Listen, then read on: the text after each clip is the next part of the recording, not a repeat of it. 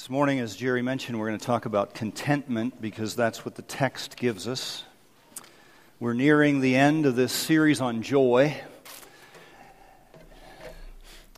And one of the differences, the incredible differences with the way in which uh, Paul delivers God's truth to us and the way that we often want to get it, is uh, the difference between expository preaching and topical preaching. You know, we could talk today about contentment and the five handy dandy ways to uh, produce it in your life, or we could look at what the scriptures tell us through the Apostle Paul. And when the Lord deals with this topic in the scriptures, he always starts with Jesus and what Jesus has done, and then as a result, how we can appropriate what Christ has done.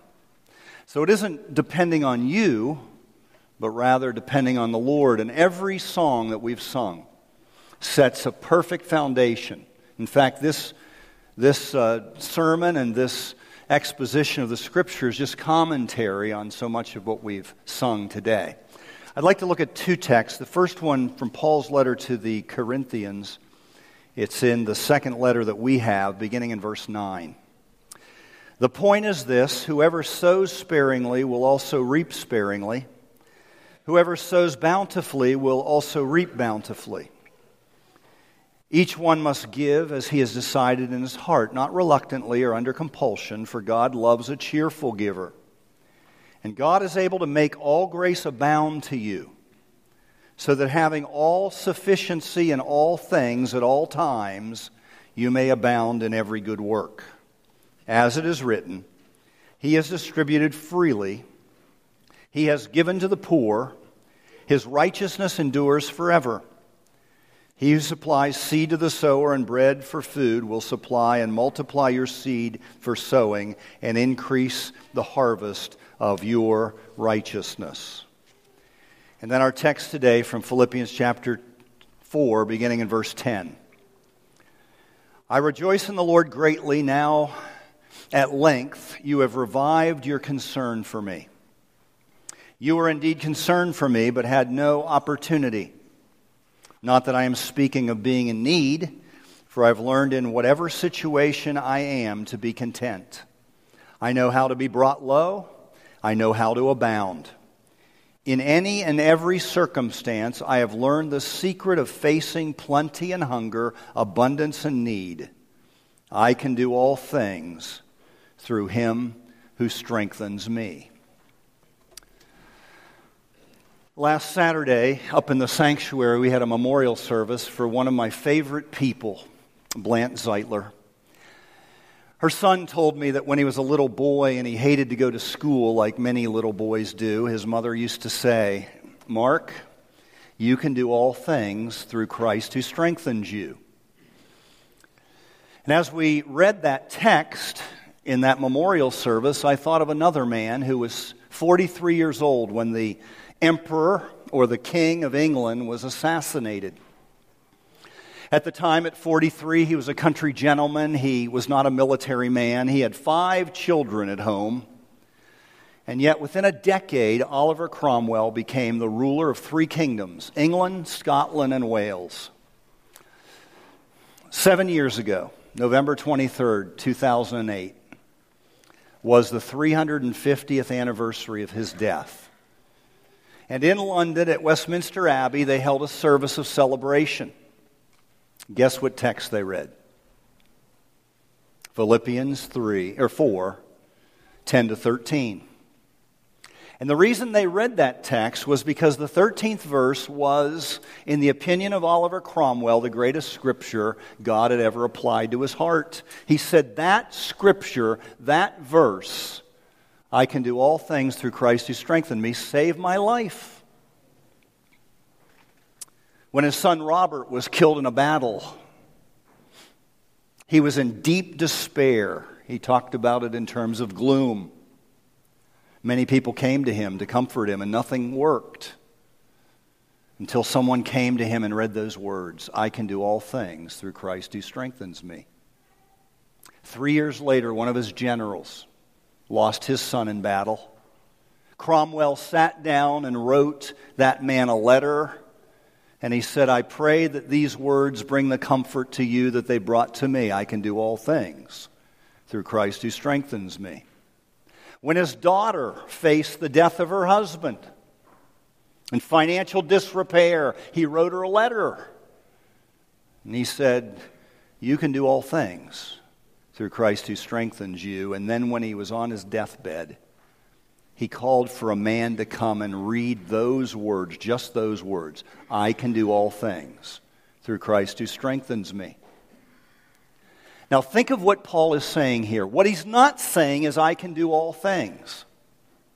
He knows that he can't do all things, and yet the culture in which he lives was the same culture in which we live. It was a culture that was permeated by people who believed they could do all things. You know, you hear that all the time. You can pull yourself up by your own bootstraps. You can make a way. You can be what you want to be. If I just had more money, if I just had a better spouse, if I just could have my son or daughter back, if I just had another job, if I just had an opportunity. But Paul never says that. Years ago, I was studying contemporary theology with a friend from Chicago, and another man some of you have heard of, R.C. Sproul. And R.C. Sproul was talking about contemporary theology, and he said, You know, the greatest mark, the greatest mark of difference between Reformed theology and contemporary theology is the viewpoint that we have about the sovereignty of God. In the Reformation, the sovereignty of God was everything. In contemporary theology, it's almost nothing. It's the sovereignty of man.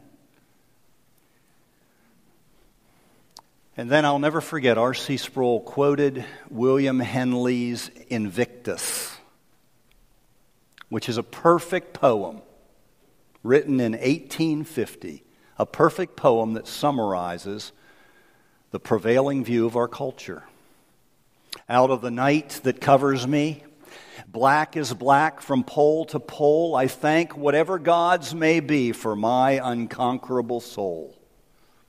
In the clutches of circumstance, I've not winced or cried aloud. Under the bludgeon of chance, my head is bloodied but unbowed. Beyond this place of wrath and tears looms but the horror of a shade. I am, and yet the menace of the years finds and shall find me unafraid. It matters not how straight the gate, how charged with punishments the scroll. I am the master of my fate, I am the captain of my soul. Paul would say that's absolutely ridiculous.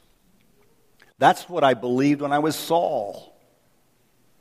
I don't believe that anymore. Paul knew that if you're the captain of your own ship, you're headed for shipwreck. It's like the man who lived in New York City who hit it big and he did what he always wanted to do buy a yacht. And then he called his mother and said, Mom, I want to show you something. He picked her up in a limousine, brought her to the New York harbor, and said, Mama, that's my ship. She said, Irving, that's not your ship. They got on board, and everybody salutes her son. And she begins to think it might be his ship. He calls the first mate and says, Get my mama a drink. And so he does, and he goes below deck. And he dresses in a white captain's uniform with big brass buttons and a captain's hat. And he comes up and says, Mama, I'm a captain. She says, To you, use a captain. To me, use a captain. But to a captain, you ain't no captain. Now, that's exactly what Jesus says to you and me. That's exactly what Jesus said to Saul on the road to Damascus. You may be a captain to you, but you ain't no captain. And here in the final chapter of Paul's letter of joy, by the power of the Holy Spirit, he says, unless the Holy Spirit is captaining your life, you're headed for shipwreck. Last week, Bill talked about two gifts that the Holy Spirit brings to every Christian joy and peace. And today, Paul adds a third contentment. They're all related. They're absolutely all related. So let's dig in. First of all, notice the perspective. Look at verse 10a. Paul says, I rejoice in the Lord greatly. Now, what causes his rejoicing? Why does he say at this point, I rejoice in the Lord greatly? In other words, I have a supercharged joy. Why? Well, we read about it in the verses that came right before. Epaphroditus has come and brought him a gift a financial gift. On, on um, Easter Sunday, we mentioned that the Philippian church was the only church that ever bankrolled Paul's missionary journeys. And here, while he's in prison under, under arrest, with a sentence of death hanging over his head, Epaphroditus comes from Philippi with another gift. And Paul says, in response to getting that gift, I rejoice in the Lord greatly.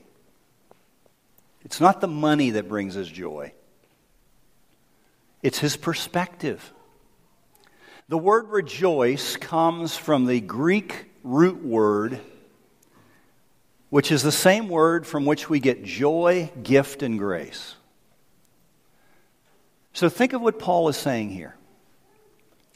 He's saying, because of your gift of grace, my joy has exploded. You say, how is that possible? How can he say that and mean that? There's only one way Paul, who is chained between two imperial guards, can say, My joy, my rejoicing explodes greatly. And that's that Paul has been able to differentiate between happiness and joy. I mean, think of this happiness in your life and my life is based on happenings. You win the 50 50.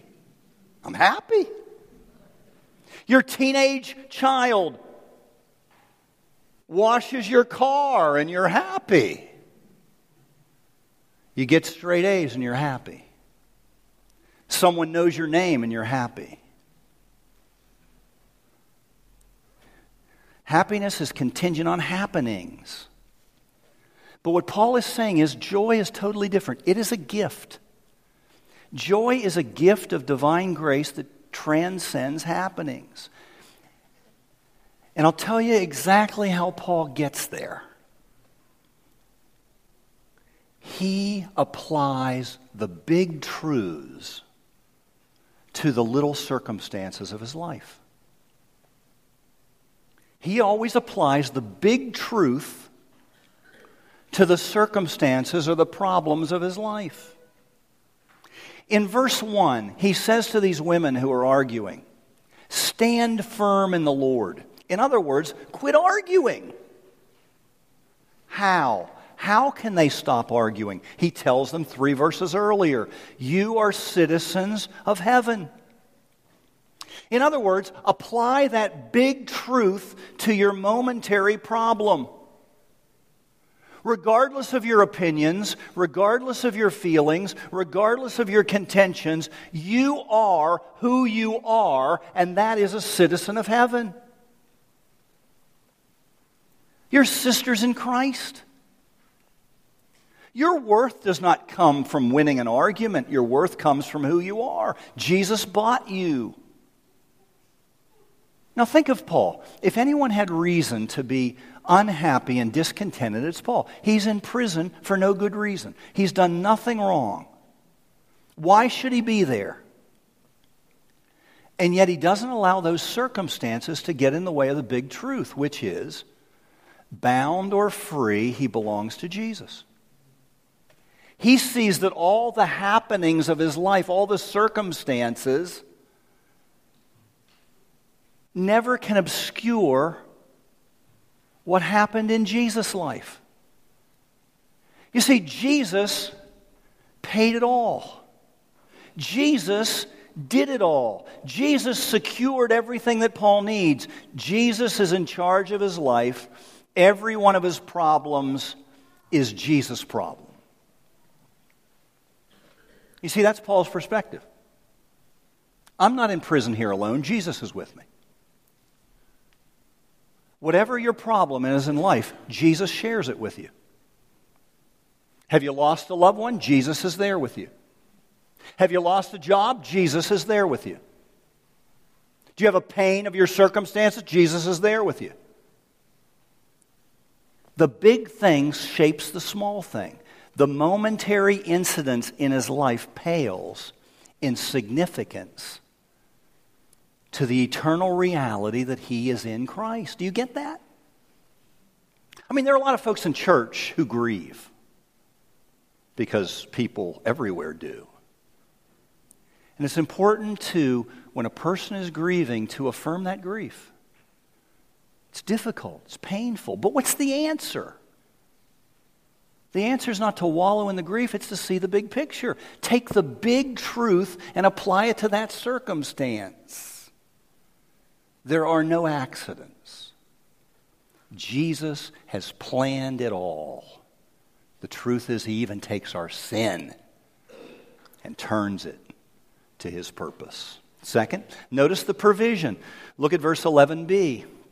For I have learned in whatever circumstance I am to be content. Now, that word content in the Greek language is a huge word. It was a popular word.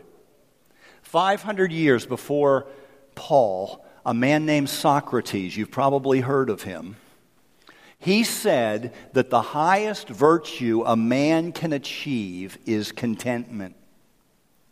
It is the virtue that defines a self sufficient man. All of one's application of mind and will must be toward being self sufficient and being content. And Paul absolutely disagrees. You say, how do you know he dis- disagrees with Socrates' definition? Well, I don't know much Greek, but I know that Paul uses the word two times. And each time it is in the aorist tense. You know what the aorist tense means? Completed action. So, what Paul is saying is that contentment is not something that a Christian has to struggle to gain or achieve Rather, contentment is a gift that breaks into the heart of a Christian who is invaded by the Holy Spirit. You see, the only struggle that, that is ever had in order for you to be content is with the struggle that Jesus went through. Now, think of the typical definition of contentment. Contentment typically is defined this way to be happy with your circumstances. Paul says that's not the right definition. The only other place Paul uses the word is 2 Corinthians 9, verse 8. There he's talking about money. He's talking about a cheerful giver. Listen to what he says.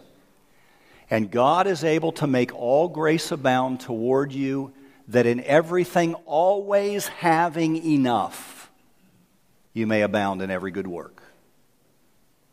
That word always having enough, that word in Greek is one word, and it's the word contentment. So let me put that word in that verse. And God, who is able to make all grace abound toward you in everything, totally content, you may abound in every good work. So, how does Paul define contentment? According to Paul, contentment is defined as this believing that you have enough, no matter how much you have. Contentment means believing that you have enough no matter how much you have. You know what's discontentment? You know that's definition? Never believing you have enough, always wanting more. Contentment is believing that you have enough. So Paul is in jail in Rome between two imperial guards, and he's content, meaning what? I have enough.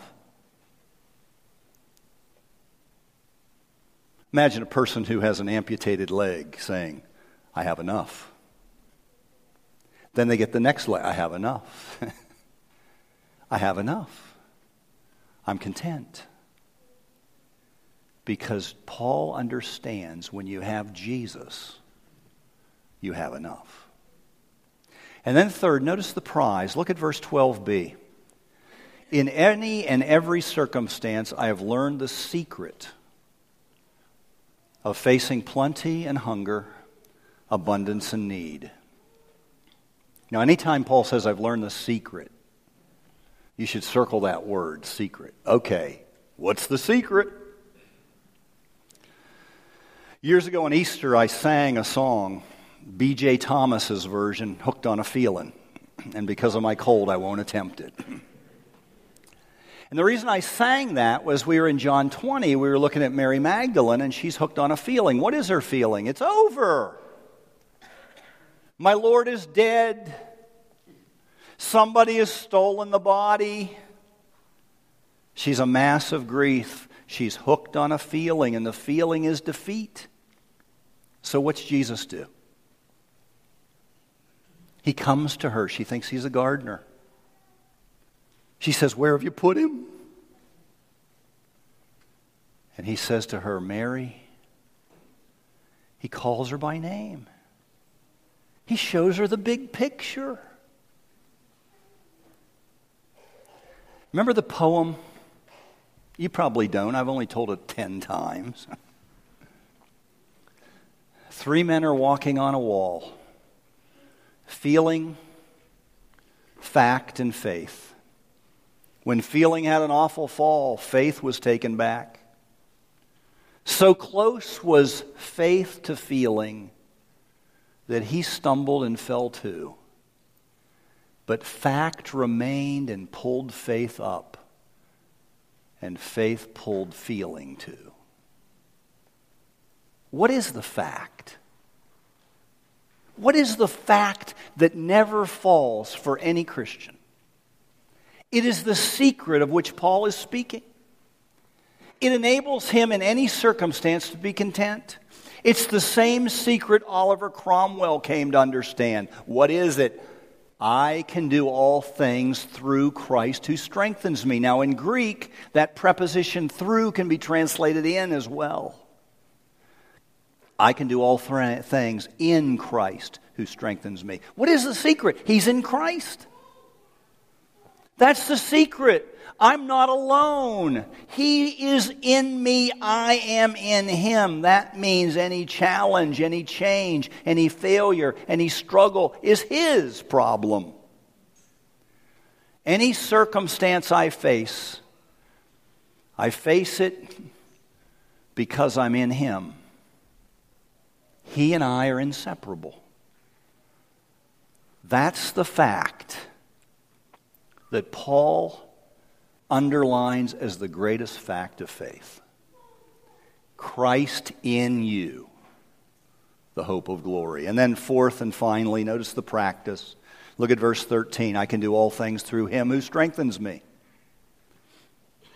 Did you know that recently there was a survey done of American Christians, and 80% said, 80% said, God who helps those who help themselves is in the Bible.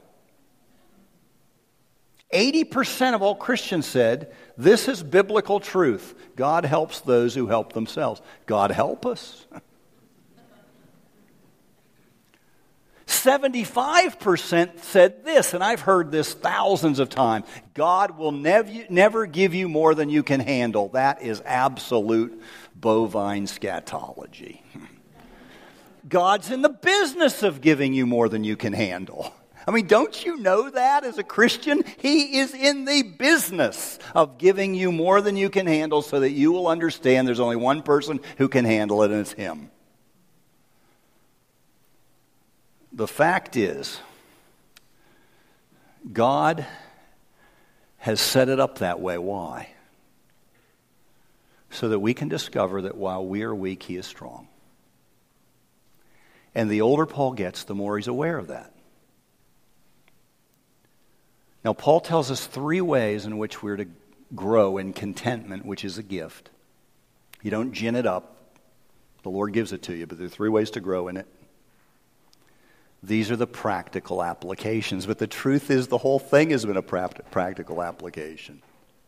First of all, he says, think on these things. Thinking is a key to contentment. Did you know that in these four chapters, Paul uses 55 thinking words? Remember, consider, reason, think. So he's in prison. False teachers have invaded the church of Philippi. There's contention in the ranks. He has every reason to be concerned and discontented, but guess what? He's contented. How? Because he thinks about other things. He views every problem through the lens of Christ. Whatsoever things are true, whatsoever things are honest, whatsoever things are of good report, think on these things. And he does. And the chief thing that he thinks about is this I am convinced that he who began a good work in you will see it to the day of completion. You get that? It doesn't matter how gloomy it seems in Philippi. Paul knows, and he tells us in verse 7 of chapter 1 I am convinced that he who began a good work in you will see it to the day of completion. In other words, those false teachers won't win, those complaining, arguing women won't win. Jesus will win. Not only does Paul think about those things, he also prays about those things. But look at how he prays. He says, In everything, with prayer and supplication, with thanksgiving. What Paul is saying is, don't pepper your prayers to God with your own wishes. You know, most of the prayers that I've prayed over my life is for a, po- a certain outcome. Oh Lord, I pray that you would make this happen, and you know what this is. oh Lord, I mean, I've tried to be faithful. I, I know I'm not, but you are, and so give me that. You know what Paul says? Don't pray that way. He says, when you make your petitions to the Lord, your supplications, praise Him for any outcome. I got a perfect illustration of that this week. A woman came to talk to me, and she had some serious financial problems. You know what she said to me? I've been praying about this, and I've decided that whatever he does for me will be okay because he's good.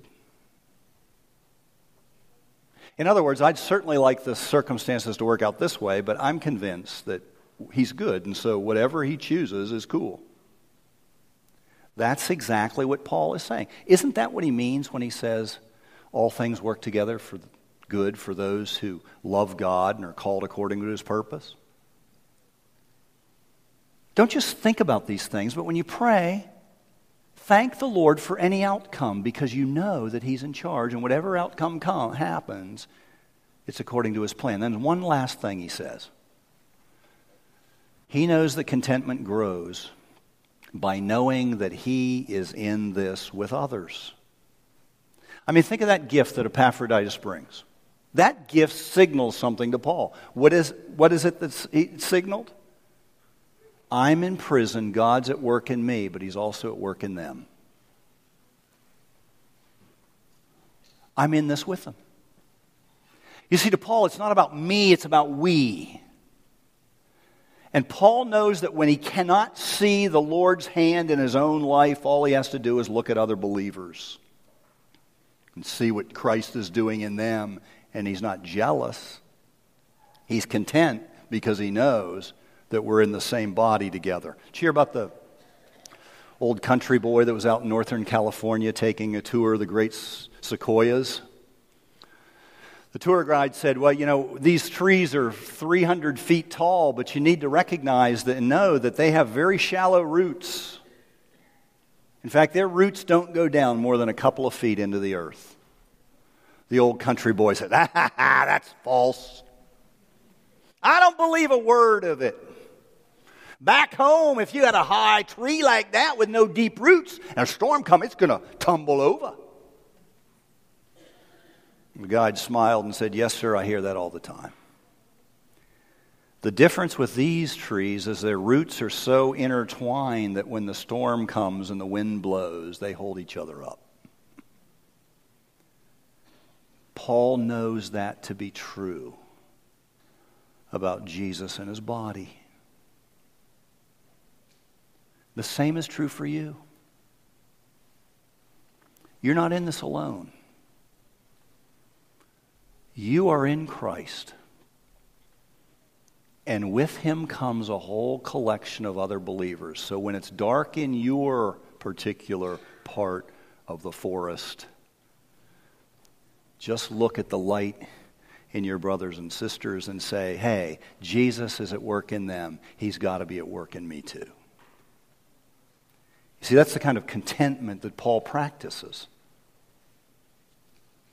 That's the kind of contentment that Oliver Cromwell came to recognize. That's the kind of contentment that Blant Zeitler, my good friend, came to recognize. And in the words of Paul, we all would do well to think about that. Amen.